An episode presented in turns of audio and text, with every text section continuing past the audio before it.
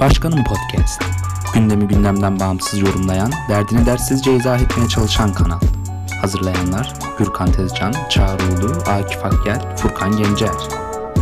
Merhaba, Bir Kitap Bir Filmin ikinci bölümüne hoş geldiniz. Furkan Gencer ben. 2021'in ilk haftası yani geçtiğimiz hafta pazartesi günü ilk yayınımızı gerçekleştirdik. Hızlı ve Yavaş Düşüme kitabını ve Bedenimi Kaybettim animasyon filmini tanıttık. E, tabii bir aksilik olmazsa 2021 yılı boyunca her pazartesi bir kitap ve bir film yayınlarımıza devam edeceğiz. E, öncelikle belirteyim herhangi bir uzmanlık iddiamız yok. Hoşumuza giden, faydalı gördüğümüz eserleri kendi zaviyemizden, bilgi ve tecrübelerimiz ile yorumlamaya, tanıtmaya çalışıyoruz. Bu haftanın kitabı Emin Maluf'un Uygarlıkların Batışı. E, Emin Maluf gazeteci, romancı e, ve tarihçi kimliği olan bir yazar. 1949 yılında Lübnan'da doğuyor. Annesi Türkiye'de doğan Türk asıllı Hristiyan bir Mısırlı. Babası ise Katolik Kilisesi'ne mensup bir Hristiyan. E, Maluf Paris'te yaşıyor. Eserlerini Fransızca yazıyor. E, fakat buna rağmen Beyrut ve Mısır köklerinin e, çok kültürlülüğün hayatında derin ve kalıcı izlerini görüyoruz. Türkiye'de özellikle yakından takip edilen bir yazar. E, romanları da çok satanlar listesine giren birisi.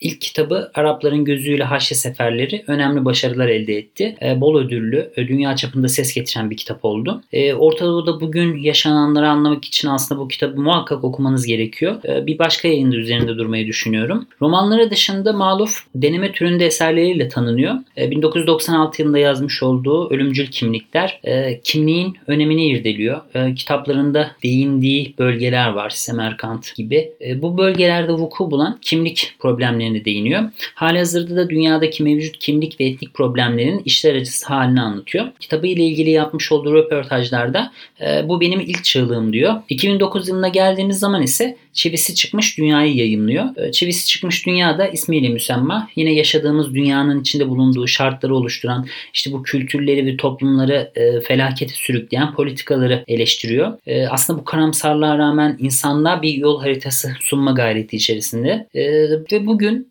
yani 2019 yılına geldiğimiz zaman Uygarlığın Batışı kitabını görüyoruz. E, kitap aynı yıl içerisinde Ali Berktay tarafından Türkçe'ye tercüme edildi. E, Yapı Kredi yayınları aracılığıyla okuyucuyla buluştu. E, bahsettiğim gibi kitap önceki denemelerine göre daha da karamsar bir çerçeve çiziyor. Eskiden daha iyiydi demeyi sevmiyorum. Fakat uygarlık dediğimiz her şeyi yok edebilecek sapmaları gözlemliyorum diyor eserinde. Ve uygarlığı Titanic'e benzetiyor. Asla batmaz denen bir gemideyiz. İşte herkes kendinden emin. Bir yandan orkestra var, güzel müzik müzikler çalıyor. Bir yandan farklı sınıflardan yolcular var, eğleniyor. Fakat önümüzde beliren buzdağını kimse göremiyor diyor. E, ilginç olan ise e, batan dünyada kaptansız kaldığımızı söylüyor. Yani bu işleri düzene sokacak bir otoritenin eksikliğinden bahsediyor. E, Doğu ve Batı eleştirilerini sıralarken işte Amerika Birleşik Devletleri, Avrupa Birliği, Birleşmiş Milletler gibi otoritelerin rollerini bu aşamada sorguluyor. Kitap 4 bölümden oluşuyor. Birincisi Alevler içinde cennet, ikincisi batma tehlikesi içerisinde halklar, üçüncüsü büyük değişim yılı, dördüncüsü konusu dağılan dünya. İlk bölümlerde e, Maluf doğduğu yerden e, alevlerin içerisinde bir cennet diye tanımladığı aslında Lübnan'dan bahsediyor. E, annesinin e, ikinci vatanı olan e, Mısır'a değiniyor burada. Müslüman kardeşlerin kurucusu Hasan el-Benna'nın öldürülmesinden, işte Cemal Abdülnasır'ın yönetimine, o dönemde olan siyasi kargaşalara dair düşüncelerinden bize bahsediyor. Tabi bulanık da olsa bu eski Mısır ve Beyrut'a dair hatıralarını bize anlatıyor. İşte Ümmü Gülsüm, işte Kahire Pastanesi'nin işte farklı etnik ve dini yapıdaki insanların bir arada yaşamasını, işte kozmopolit bir bölgeyi bize hatırlatmaya, anlatmaya çalışıyor. E, bir yandan Süveyş krizine, bir yandan Arap-İsrail savaşlarını yorumluyor. Tabi Maluf'un e, romancı kimliği, e, düz yazıdaki muazzam ustalığı konuya dair az çok bilgisi olanlara nefis bir lezzet sunuyor.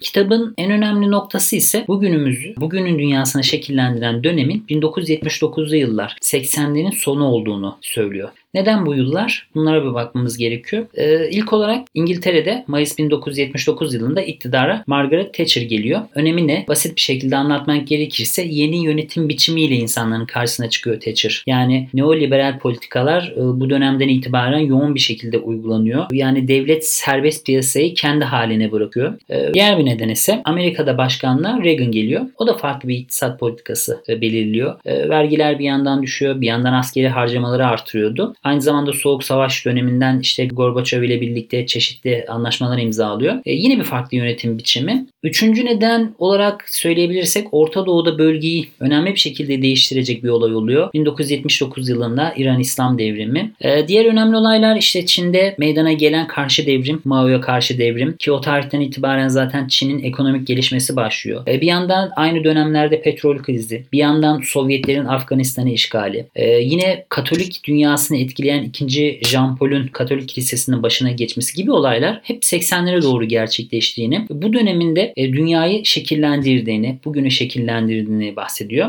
E, bu liberal politikalar bireyselleşmeye artırıyor ve toplumlar da kendi halinde kalıyor. Bu da insanlar da bu terk edilmişlik hissine yol açıyor. İlerleyen bölümlerde ise daha önce bahsettiğim bu kaptansızlığın sonucunda farklı güçlerin ortaya çıkmasından bahsediyor. Tabii güncel konulara da deniyor. Küresel ısınma, teknolojik gelişmeler, dijital devrim gibi. Genel olarak karamsar bir kitaptı. Buna rağmen yazar umutsuz olmadığını, e, daha çok endişeli olduğundan bahsediyor.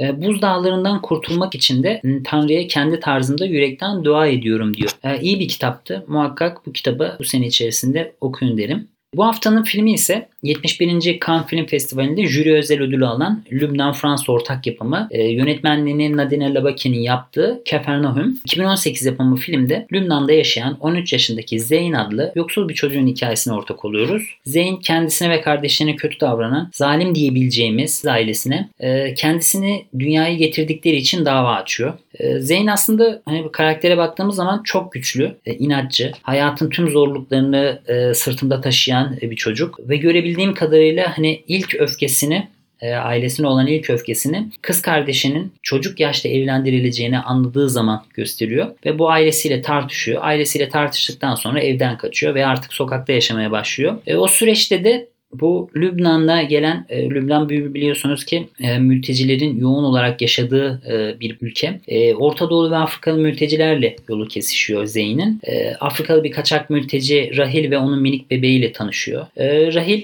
bir süre sonra yakalanıyor. Zeyn bebeğe bakmak zorunda kalıyor. Daha doğrusu kendi isteğiyle ilk önce bakıyor sonra devam ettiriyor. Biz zaten burada Zeyn'in ne kadar güçlü, zorluklara göğüs gelen sorumluluk sahibi bir çocuk olduğunu görüyoruz. Filmin ilginç tarafı hikayedeki karakterleri oynayan kişilerin hikayedeki gibi konularının olması. Örneğin Zeyn e, gerçekten Suriyeli bir mülteci.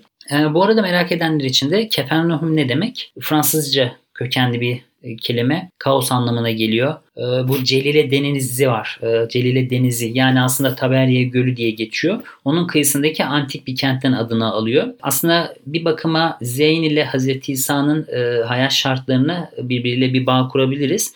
Filmdeki gerçeklik hissi çok güçlü. Lübnan'ın arka sokaklarına, arkada da olan her şeye tanık oluyoruz. Tabi bu İtalya'nın yeni gerçeklik akımı vardı. Yönetmen bu akımdan etkilenmiş belli ki Film bana göre oryantalist bir filmdi. Yani tam olarak oryantalist demesek bile esintileri çok yüksekti. Ha, yine de izlemenizi tavsiye ederim. Duygusal e, ama izlemesi güç bir film. Avrupa'ya e, mülteci hareketi bu yıllarda artmışken e, ve mülteci meselesine kör, sağır, dilsiz kalan hani insanlara böyle bir hikaye e, soğuk duş etkisi yaratabilir. E, ne olursa olsun anlatılan bizim hikayemiz. E, aynı gemide olduğumuzu unutmamak gerekiyor. E, muhakkak filmi e, izleme listenize eklemenizi tavsiye ederim. E, bir kitap, bir filmin ikinci bölümünün sonuna geldik. Sürçülisan ettiysem affola. E, Başkanın podcast'i sosyal medya hesaplarımızdan takip edebilirsiniz. Önermek istediğiniz, buradan anlatmamızı tavsiye ettiğiniz kitap filmleri bizimle paylaşabilirsiniz. Sağlıklı günler dilerim. Hoşçakalın.